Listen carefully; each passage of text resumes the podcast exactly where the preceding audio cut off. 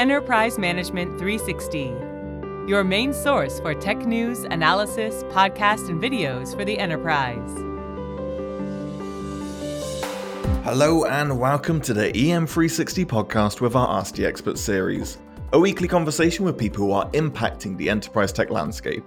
My name is Max Curtin, editor in chief here at EM360, and your host on today's podcast. Now, on today's episode, I'm being joined by Tom McEwen, who is the CEO and co founder of TrenData, a company that provides cloud based software solutions that offers AI driven people analytics to corporations and organizations.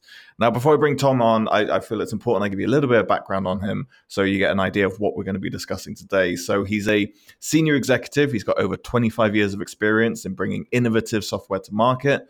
Tom's passion is to provide easy to use solutions that both visualize and guide organizations to their best possible futures.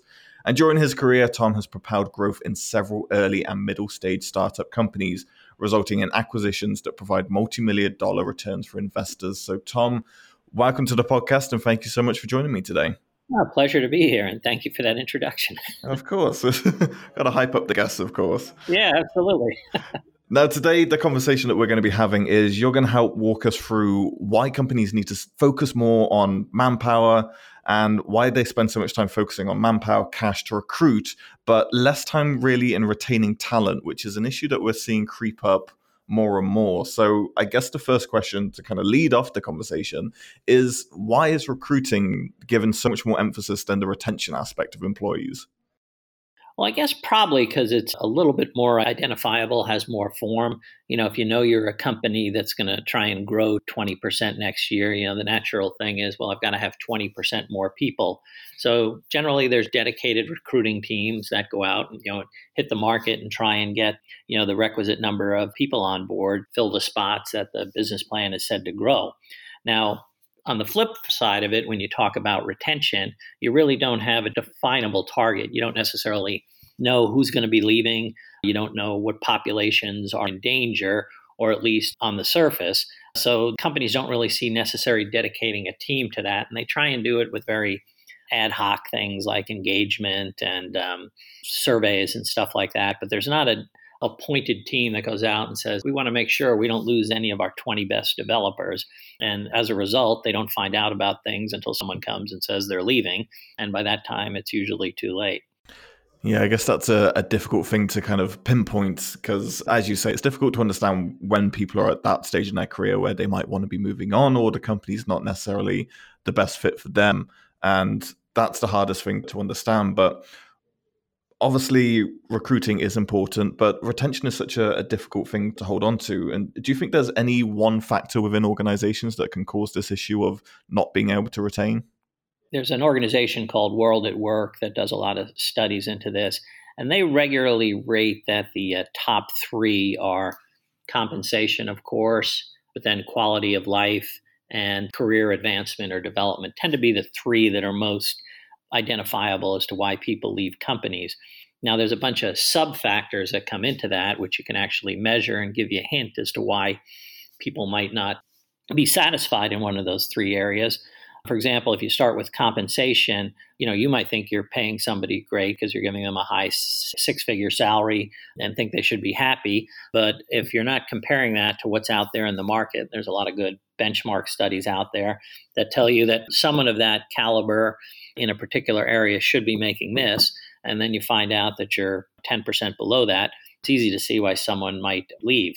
The quality of life has sort of been more of a, you know come in with the baby boomers and you know advanced with various generations but the idea that you should be able to have a quality life in addition to a quality um, career and so a lot of factors can kind of tell you why someone might be feeling that they don't have that but they're not telling you. You know you can judge by you know, how far does someone commute to get to work in the morning?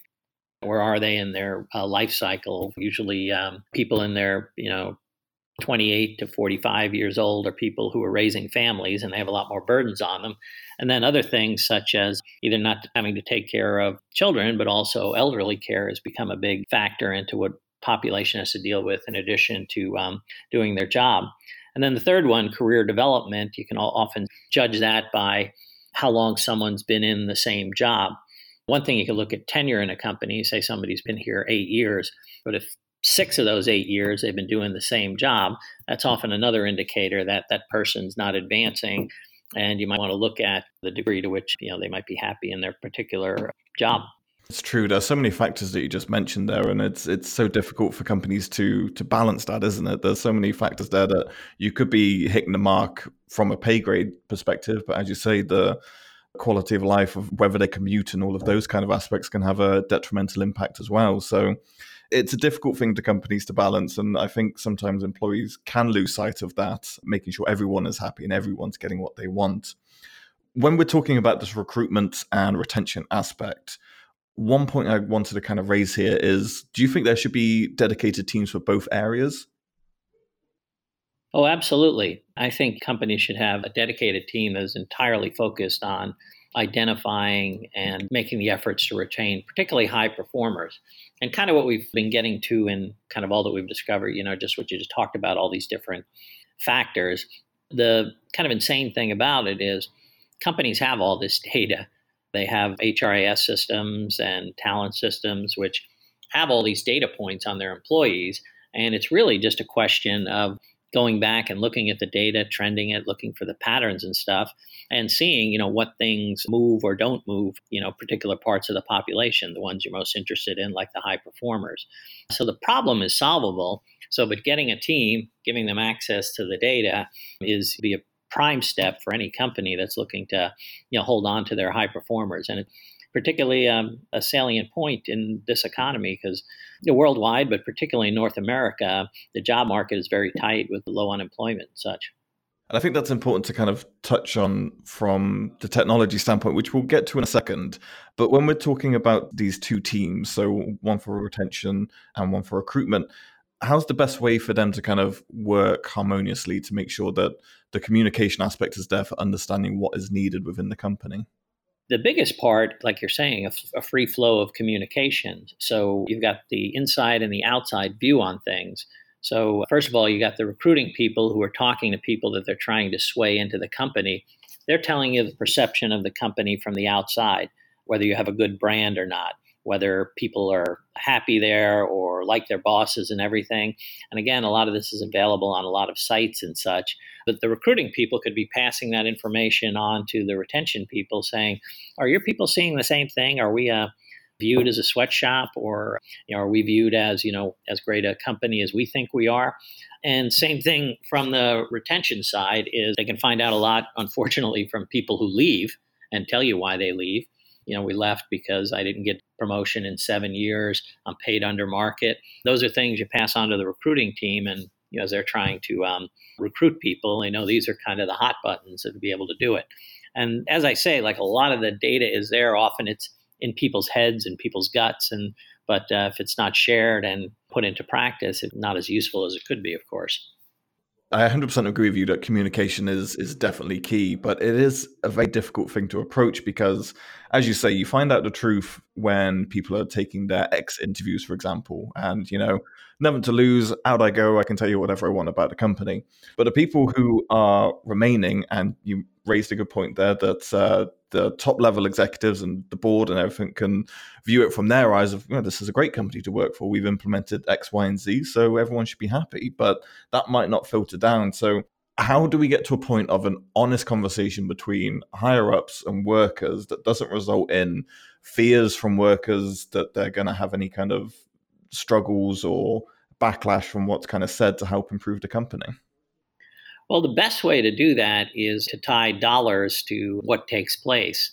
You know, for example, you have a high performer leave the company, you can quantify the loss of uh, actually revenue impact of someone leaving the company. Uh, there's a couple of studies out there, uh, one from um, John Sullivan, who's a noted researcher here in the US, that said a, a high performer generally outperforms their average performing coworkers anyway from four to eight times. So if you're even just able to calculate, you know, what your average revenue is for employee, and the average might be two or three hundred thousand per employee, you can pretty much be sure that a high performer is doing about eight hundred thousand versus maybe the one hundred thousand of their counterparts, and that's a big hit. You lose ten of those guys or females in a year. And I think often HR doesn't do that kind of diligence where they, you know, they'll say we lost 20 people last month in this factor, but they don't say we lost 20 people and, and it's uh, going to hit us with about $4 million in lower performance. And that's the numbers that can get people to pay attention. So I, I think that's fair. I think that's a good point. And You've mentioned a couple of times here when we're talking about using data and how to improve the business from the inside out. So, from a technology standpoint, then obviously your company deals a lot in AI, which I want to get to in, in a little bit of how that kind of works. But from an actual technology standpoint, how can this kind of help these two groups that we're talking about here? Particularly looking at historical pattern, most of the larger companies, you know, over 3,000, 5,000 employees, have generally had HR systems in place for 10 plus years. So they've got enough data in there to be able to trend it out and see, you know, what actions caused an exodus, what populations were affected by certain things, and what inaction caused either um, an exodus or at least dissatisfaction. And the same thing you can look at from recruiting, because once people are on board, you could ask them, you know, why you chose this company over another. And a lot of that comes out in the onboarding. So companies have a lot of this data. And when you put it down and you visualize it and look at the trends, it becomes you know quite apparent to you keeping your company from either hitting that next level or at least getting those critical employees to enable you to do so. There's a lot of good technology out there to help you do that, even just from a standard visualization standpoint before you even introduce AI and predictive stuff. Excellent. That makes sense. So, with the AI element, then, because I, I, do find this really fascinating and how this can be utilized. So, would you mind just giving me an example of, say, a client is using AI driven analytics to improve retention? Like, what's the best benefit of that from an organizational standpoint? Looking at your historical, you know, it could be annual, it could be monthly, your turnover rate, and you see that it's moving upward, um, which is, uh, you know, a concern and then you're able to maybe break it down and see who's leaving. Is it your high performers or is it your low performers? Is it uh, critical workers such as engineers or is it kind of the workers, maybe the delivery people who you kind of factor into the equation? But being able to see you know the pattern of what's happened and then being able to have an AI engine that can crunch that data look at you know what's moving people project out into the future and say if you don't do anything this is going to continue to be a problem and then have the system be able to give you options to say, you know, if you change this or you change that, so take the retention. So, okay, so you have turnover has gone up to 5%, 6% a month, and the uh, data is telling you that's going to keep climbing. Uh, but then it can tell you, um, well, if you either increase salaries or let more people work from home or invest in professional development, it's going to drive that curve line down.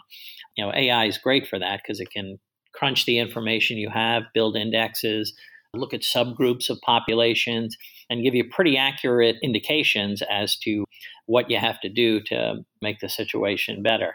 I always use the analogies like predictive analytics could tell you if you keep driving straight for 10 minutes at 70 miles an hour, you're going to drive into a wall. But prescriptive analytics tells you you make a left turn in about eight minutes. Yeah, I think that's a, a, perfect way to kind of put it. And it, it's interesting how this approach can kind of be taken because I think it is important. But one question I have to ask is obviously if companies are in the mindset of maybe they're not as aware as they should be of what's happening within the company, they just chalk it up to, oh, this must be happening across all industries. How would you kind of sell this approach to them to say this is kind of what you need to understand what's going on in your business and to get a, a, better understanding? Is it purely an roi basis or is it helping to improve the company culture? Like how would you kind of sell this idea to them well basically you, you know you point out you know in a lot of these large companies you know the difference between good and great or the difference between competitor x and competitor y is so thin you know how much better is coke than pepsi or vice versa and any advantage, particularly when it talks about retaining people who are contributing to your success, is absolutely something that you have to impress on them. It shows in dollars, shows in um, productivity, and how that the company, just by being able to reduce their high performer turnover maybe by half a percent, can actually result in tens of millions of dollars. And that math is actually not difficult to do. But usually you have to get to the person who's you know really feeling the pain of it. You know, when it gets up to the CEOs presenting to the stockholders, you know, we're down this month. He's not going to point to loss of high performers as being the reason. It's really those line managers who have to get their numbers up, and the HR department who has to explain, you know, why are we losing people? You guys are in charge of the culture. You guys are in charge of letting us know what happens. I've been selling for 30 years, and there's always the two different factors. There's the um, business value, which is the ROI in dollars, but even more driving is the the personal value. Is uh, you know uh, how's this going to help me? How's this going to help me help the company? Um, whether it's going to make me a star or keep me from losing my job. So you always got to look at those two different factors. Definitely, it's there's a lot of uh, important factors that you mentioned there, and, and I kind of want to pick your brains for quite a while this, this afternoon, but I feel like uh, we've got to get to a wrap up point. So I'll, I'll ask one final question when we're talking about this conversation, obviously it's something that a lot of companies need to focus on. Company culture has become such an important element of what we do, and, and I feel like a lot of companies are switching that for around to retention. So, what does the future look like for everything we've discussed today? Where do you want to see it kind of evolve to? You want to see it evolve to where decisions are data driven, but not to the point where it's dehumanizing companies the data doesn't lie. You look at this is what's happened time and time and again. You know, this is likely what's going to happen in the future. But you don't want to look at your employees as a, a sum of um, three or four different filters. You still want to treat them humanely like employees because that makes them better workers. But really, the way I'm saying it is, you know, companies have to get better of knowing their assets and their principal asset is their people. You know, what drives them, what motivates them, what keeps them, and what attracts them. I think that's the perfect kind of point to end on and very true and something we we hope companies can kind of look forward to doing. So Tom, thank you so much for coming onto the podcast and giving us your insight today. Oh, my pleasure. And uh, hope to see you if you get over to this side of the pond. Of course, of course. It's been an absolute pleasure. And if anyone out there is interested in learning more about what we've spoken about today, then do make sure you head on over to trendata.com to find out more information. Thank you so much for listening. Make sure you go subscribe to this podcast at Apple Podcasts, Google Play, Spotify, or wherever you get your podcasting fix from. We'll be back next week with another in our Ask the Expert series. Thank you once again to Tom, and we'll see you all back here next week.